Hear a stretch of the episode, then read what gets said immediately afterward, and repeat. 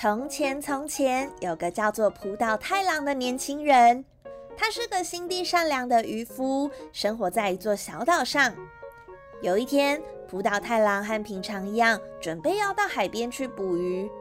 走着走着，却发现，在海滩上有一群顽皮的孩子正在欺负一只大海龟。浦岛太郎看到这个景象，马上边大喊边冲上前去。而孩子们突然听到了他的声音，也马上吓得一哄而散。浦岛太郎缓缓来到了海龟的身边，看着他，松了一口气，说。哇，还好你没事。看到他们刚刚那样欺负弱小的你，真是让人太担心、太生气了。就在浦岛太郎准备抱起海龟的时候，海龟突然开口说话了。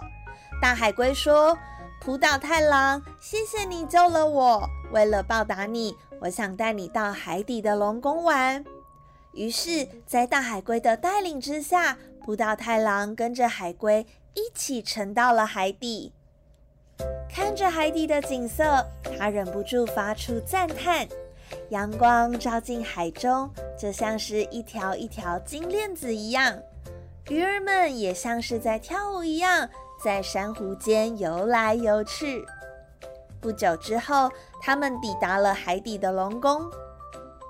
整座龙宫都装饰着满满的珍珠和珊瑚，看起来闪闪发亮。看得浦岛太郎目瞪口呆。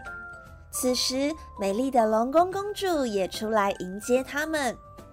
公主对着浦岛太郎说：“欢迎你来到龙宫玩，也谢谢你拯救了我们的海龟。为了感谢你，希望你能在龙宫多住几天，让我们可以好好的招待你。”看着大家如此的欢迎，浦岛太郎也盛情难却，便答应住了下来。公主马上请宫女帮浦岛太郎换上华丽的新衣，办了一桌最丰盛的佳肴款待他。而站在旁边的宫女也纷纷开始唱起悦耳的歌，鲷鱼和比目鱼们也都随着歌声翩翩起舞。看着眼前的一切，以及吃着许多从来没有吃过的山珍海味，浦岛太郎觉得自己就好像来到天堂一样。吃完饭后，公主和海龟一起带着浦岛太郎参观华丽的龙宫，里面有许多珍贵的宝物，还有许多浦岛太郎这辈子从没见过的珍奇异兽。